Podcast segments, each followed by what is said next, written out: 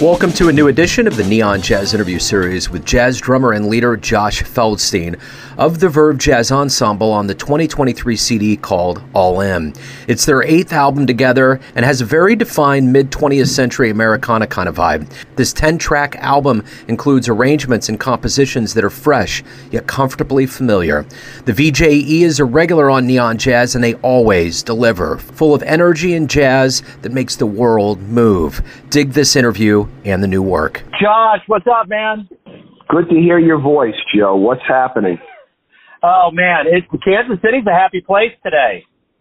It's a happy place. You guys have done the uh, the impossible. Congratulations! It's a proud Yeah. moment, and uh, I, I hope that you enjoy your celebration. It's well deserved. Josh, thank you for taking a minute out. It's wonderful to see that new music is out there, and I think this is our fourth interview, third or fourth interview, so it's always good to catch up with you. Thank you, Joe. It's great to be with you. Uh, thank you so much for having us, and we're very, very excited to uh, share with you and your listeners at Neon Jazz all about uh, All In by the Verve Jazz Ensemble. Which sounds appropriate, all in. I think that's where we're at right now. As we kind of get to a point where the world's opening up, we're all in. Hopefully, warm weather is coming up. Shows are kicking in. So, I guess what is the overall feeling of putting this music out at this particular time?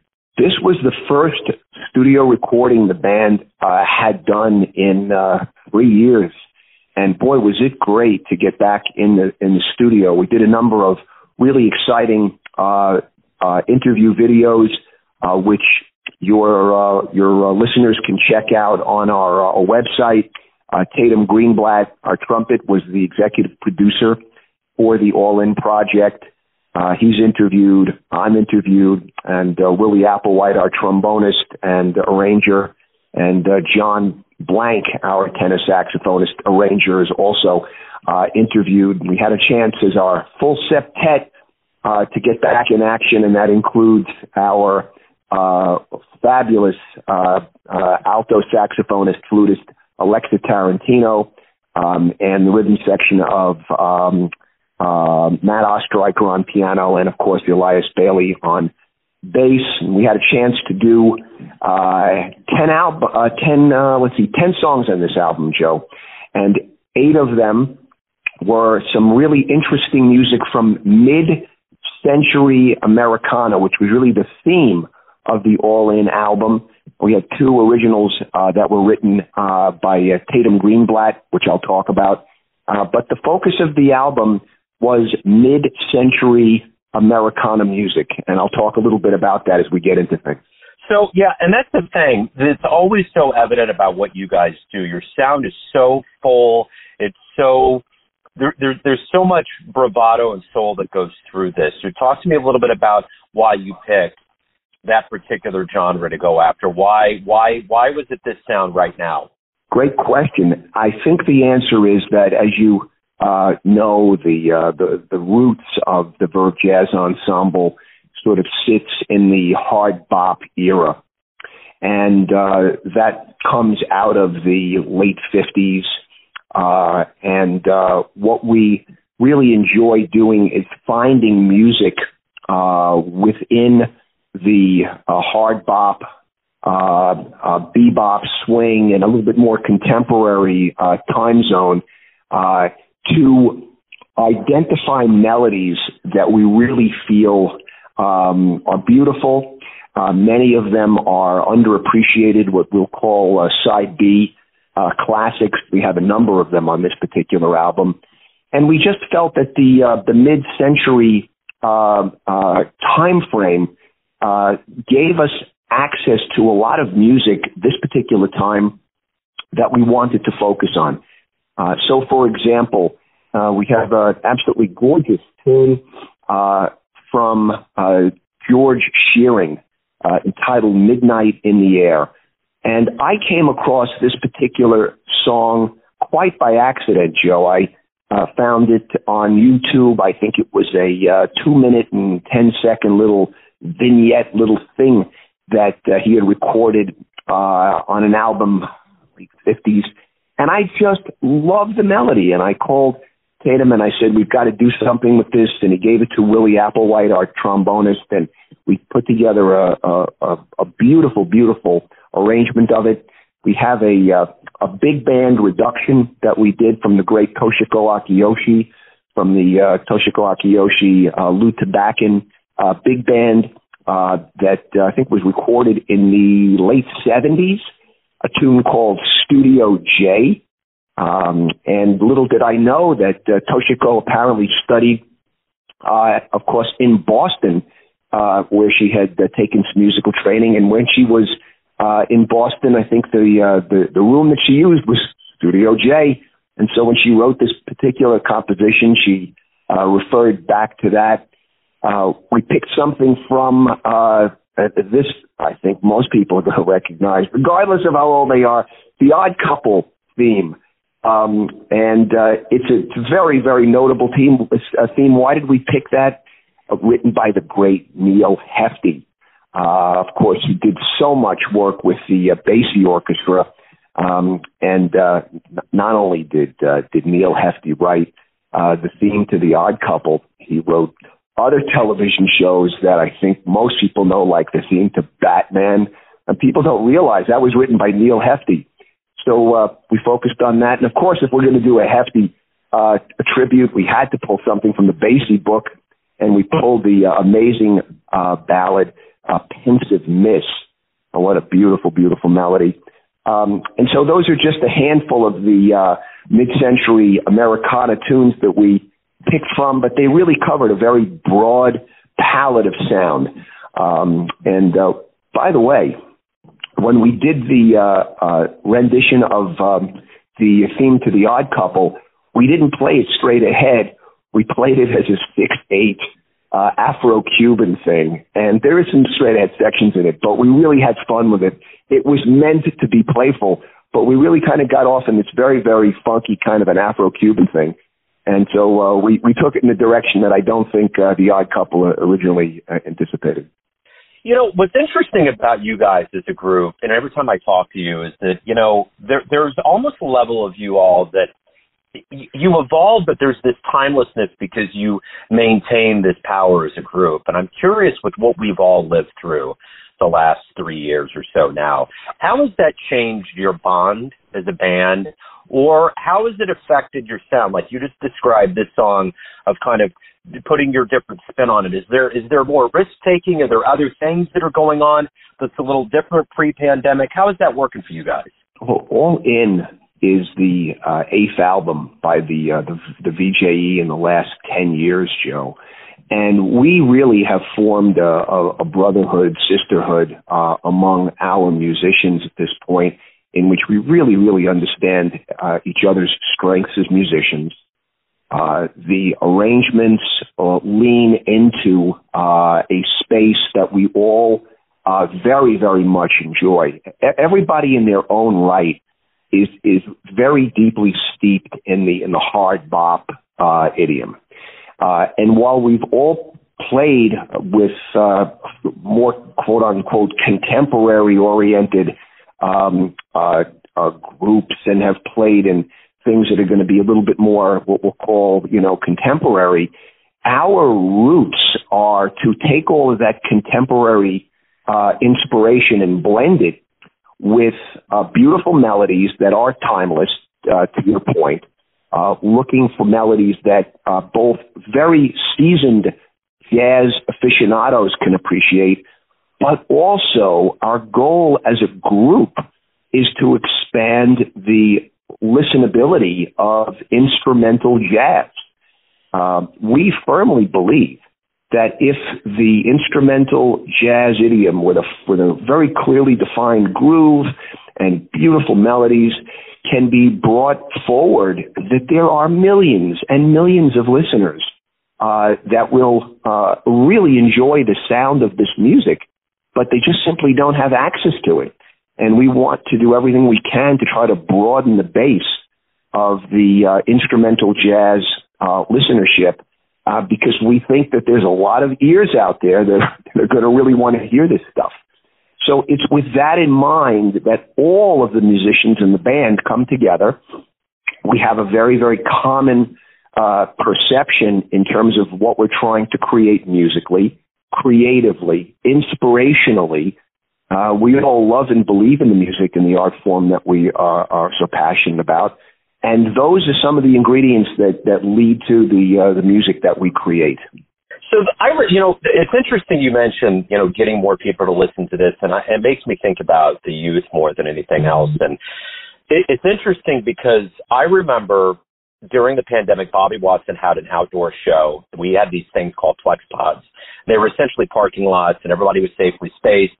Pop up the back of your car, and they would go. And I remember I had a downbeat shirt on, and I was walking over, and this this guy stopped me, and he looked like he, you know, was looking for a country music show. And he kind of looked over and said, "What's verve or or uh, what's downbeat mean?" And I thought he was jacking with me. And I kind of looked over and I said, it's a magazine. It's kind of the Bible of the jazz world. And we started talking.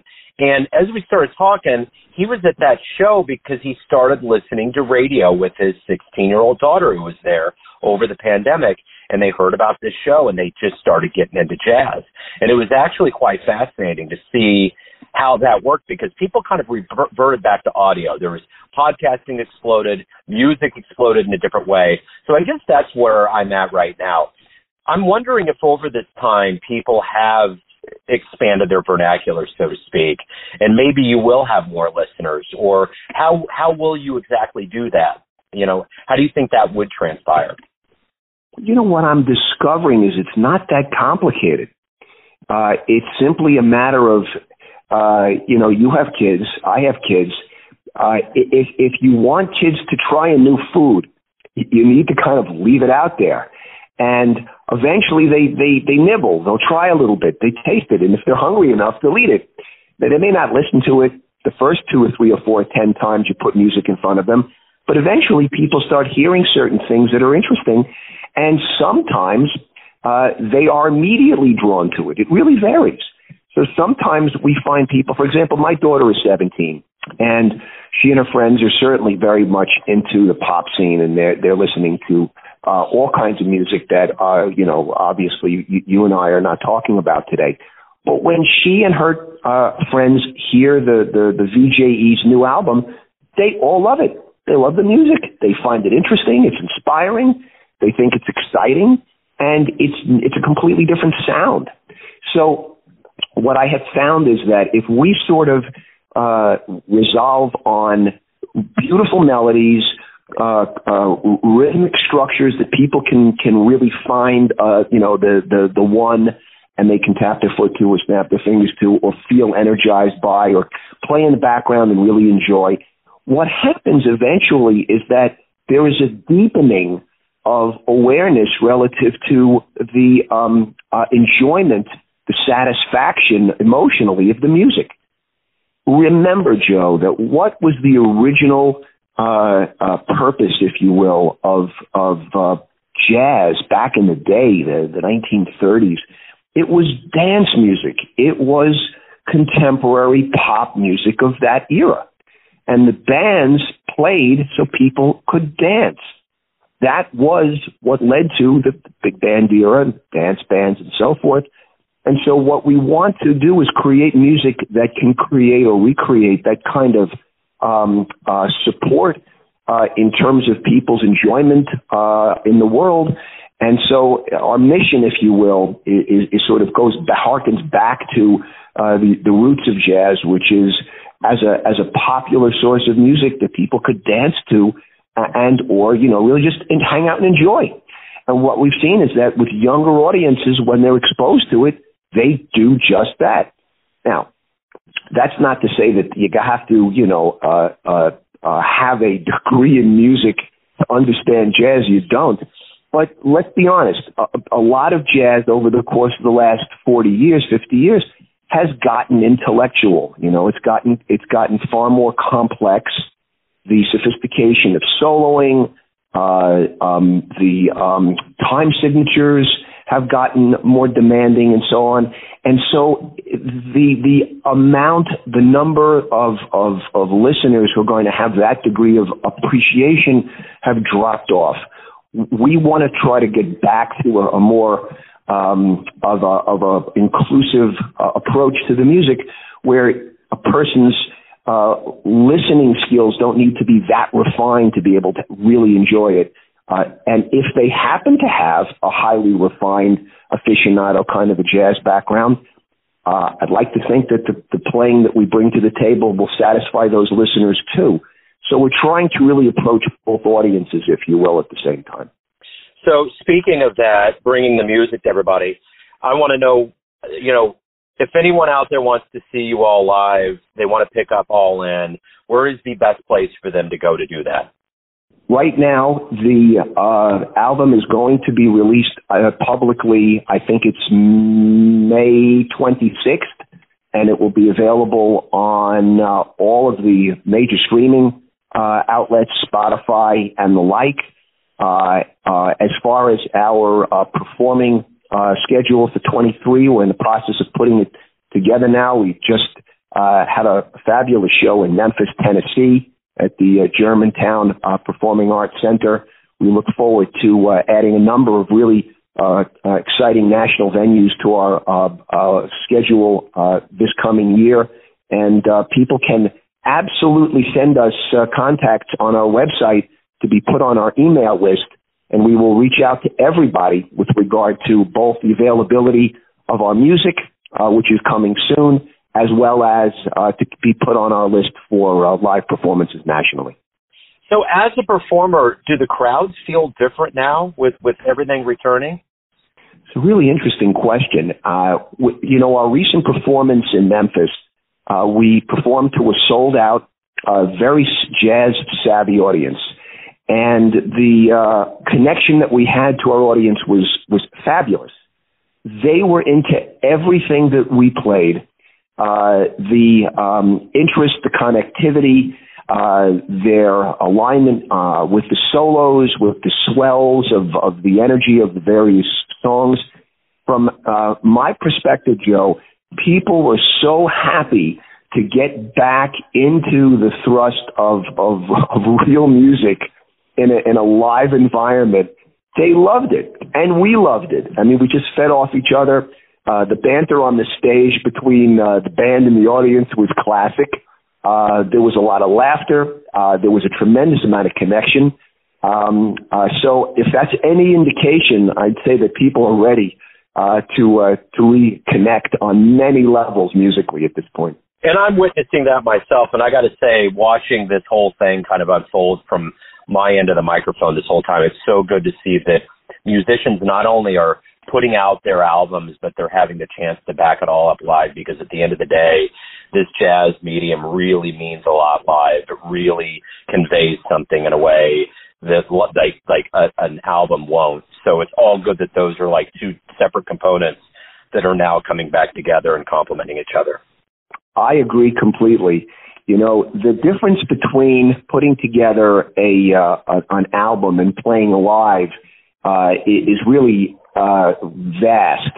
Um, from the perspective of producing a, uh, a, a recorded work, the uh, amount of preparation and the, the discipline, the focus, the pressure, you know, the musicians are trying to play music that's going to be clean, clear, uh, inspired, uh, and and very very much on point.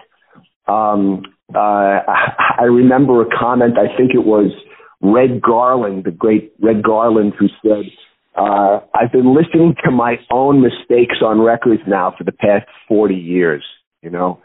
So you, you, you have to understand that as a musician, we're trying from the, from the perspective of creating music that's recorded, you keep that in mind.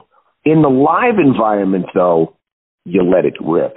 Now you have the opportunity to connect with your audience and to move on an energy uh, wave that uh, or an emotional wave that allows the musician to take some chances because they really feel that the audience is is connected with them. They're feeling it with their bandmates, and a wrong note or two or three doesn't get in the way of a, of a real um, infusion of energy and vitality and enthusiasm and inspiration. That's fine too. So it's it's a different kind of a of an environment. They both lead to hopefully really really great artistic products. um, that audiences can, can enjoy. But they're different, and they're intended to be different. For sure. And that's the key right there. You guys always deliver artistic quality. Josh, it's always great to catch up with you. Thank you for taking a minute out. Good luck with All In, the return to the world as we know it. And uh, hopefully at some point, man, you guys can get through Kansas City. It'd be great to catch you guys here live.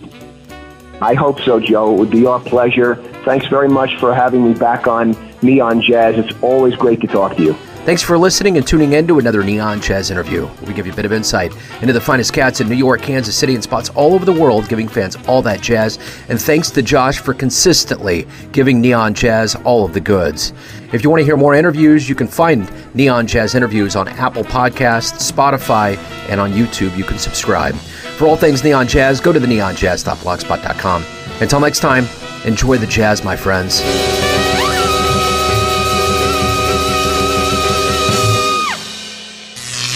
Neon Jazz.